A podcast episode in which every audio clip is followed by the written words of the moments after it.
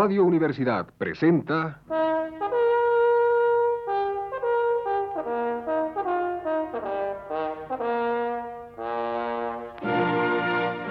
Testimonios.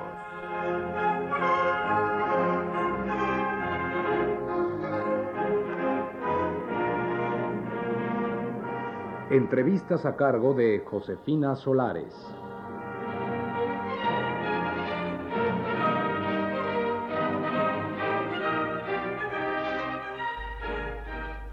Esta noche está con nosotros el profesor Humberto Herrero, que trabaja de tiempo completo en la Facultad de Ciencias Políticas y Sociales y que nos hablará en esta ocasión de los problemas de la tecnología.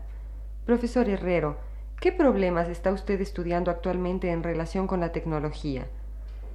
Bueno, me encuentro actualmente realizando un trabajo en torno al cambio tecnológico, entendido el cambio tecnológico como las modificaciones que sufren la energía, la materia, los procedimientos y en términos generales todos los cambios que se producen en los procesos de producción en una determinada sociedad.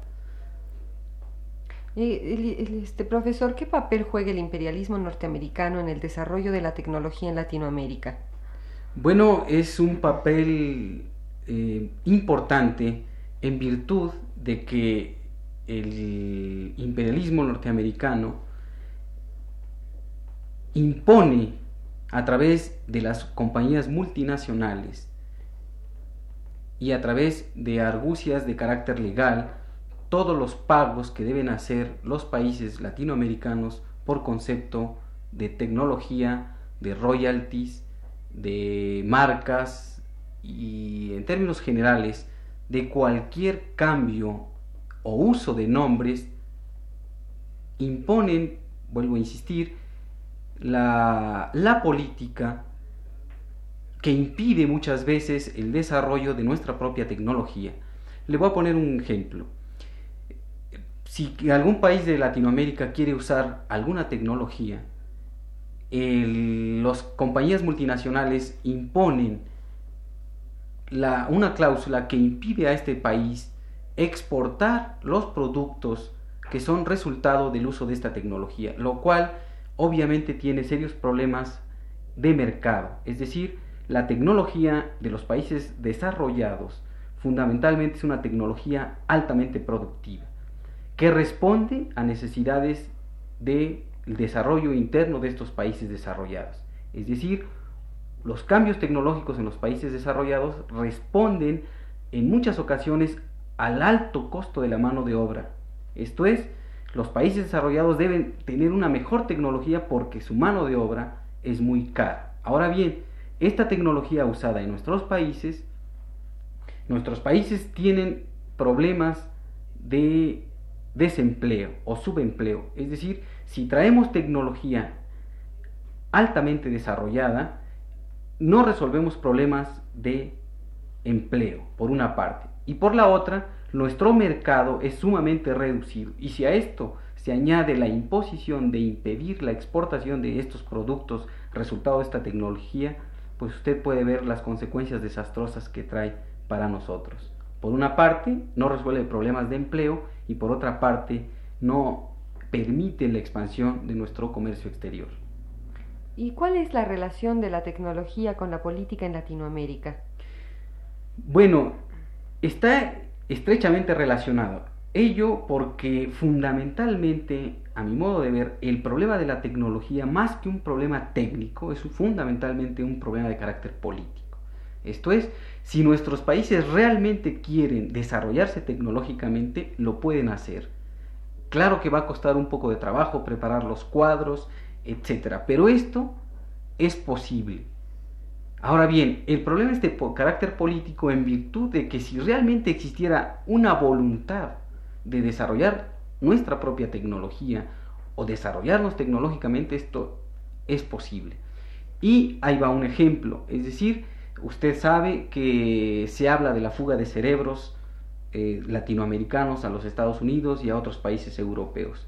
Esto es, tenemos los técnicos muchas veces que como no tienen fuente de trabajo en nuestros países, como no hay una real voluntad de desarrollar la propia tecnología, pues aunado a la descapitalización, al saqueo de nuestros recursos naturales, también se llevan a nuestros cerebros. Es decir, se van a donde pueden desarrollarse y a donde pueden trabajar y donde pueden ganar dinero. Pero es conveniente hacer notar que no todos los técnicos que salen al extranjero lo hacen por afán de dinero, sino simplemente porque necesitan desarrollarse personalmente en su campo de trabajo. Esto es, aquel país que realmente quiera desarrollarse tecnológicamente, y si lo vemos en términos de región, en términos de Latinoamérica, creo que hay condiciones para hacerlo. Profesor Herrero, díganos, ¿existe el peligro de que la tecnología nos deshumanice? Pues eh, le podría contestar con un comentario que hizo Juan Jacobo Rousseau en un libro hace mucho tiempo que se llama Sobre la utilidad de las ciencias y las artes para la sociedad. En este libro, Juan Jacobo Rousseau afirma que el hombre en estado de naturaleza era un hombre feliz y que la cultura, las ciencias y las artes lo han corrompido. Ahora, eh, Juan Jacobo Rousseau de ninguna manera pretendía que volviéramos al estado de naturaleza, pero usted eh, conoce todos los problemas que trae la contaminación del ambiente, el smog, la contaminación del agua, la contaminación de, de la tierra, la contaminación calorífica que sufre la tierra, la contaminación del ruido en las ciudades, etc. Es decir, sí hay una contrafinalidad, es decir, el hombre busca resolver ciertos problemas a partir de ciertos adelantos técnicos y científicos. Busca una finalidad, pero al mismo tiempo se da una contrafinalidad. Pero esta contrafinalidad significa que los resultados del trabajo muchas veces se vuelven en otras áreas contraproducentes en términos sociales. Ahora, en este sentido podemos pensar que si la tecnología se ha usado y que se está usando puede repercutir en perjuicio de la humanidad y en este sentido podemos pensar que se está deshumanizando.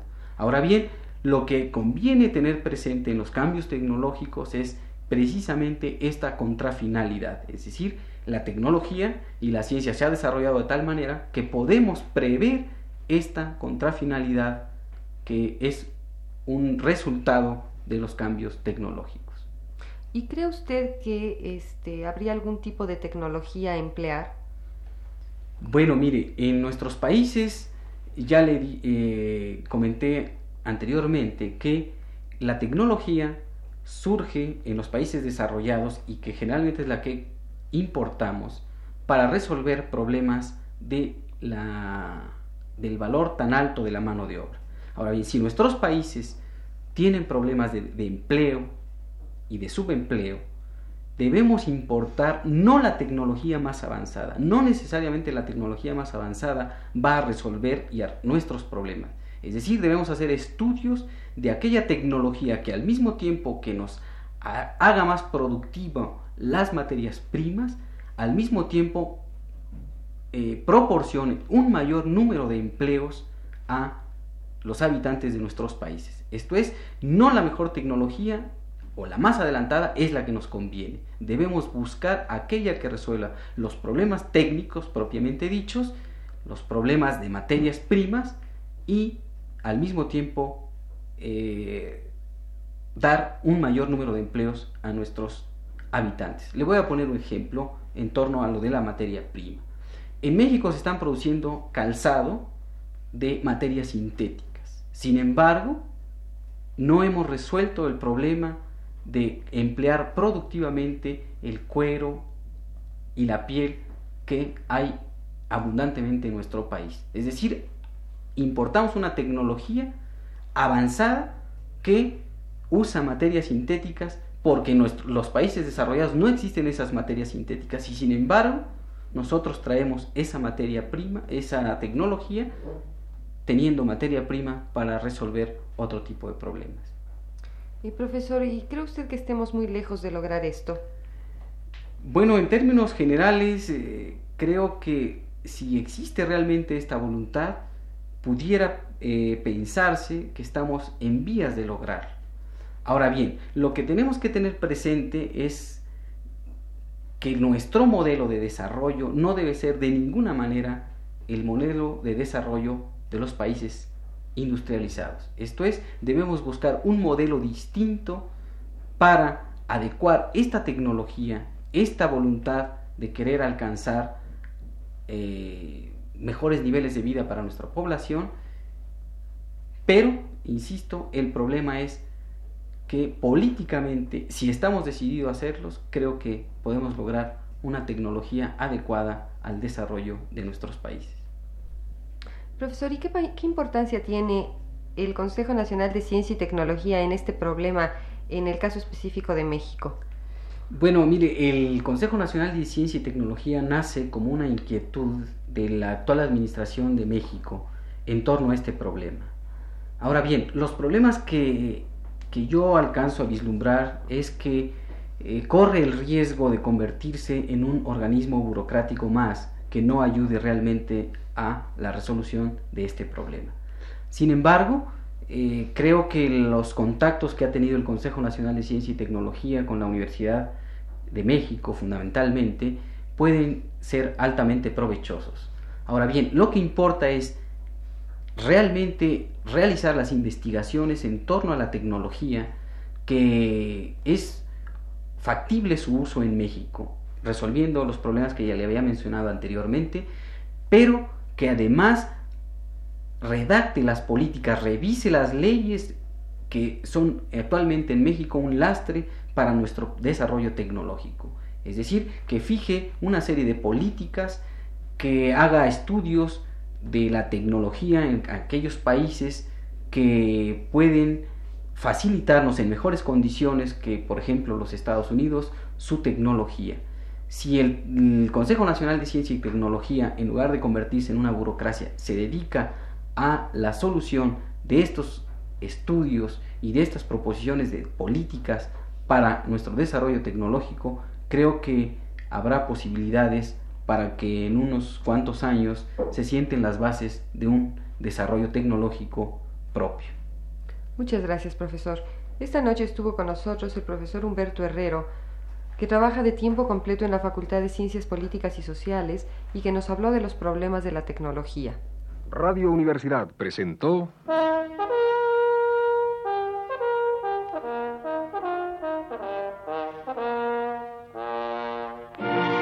Testimonio.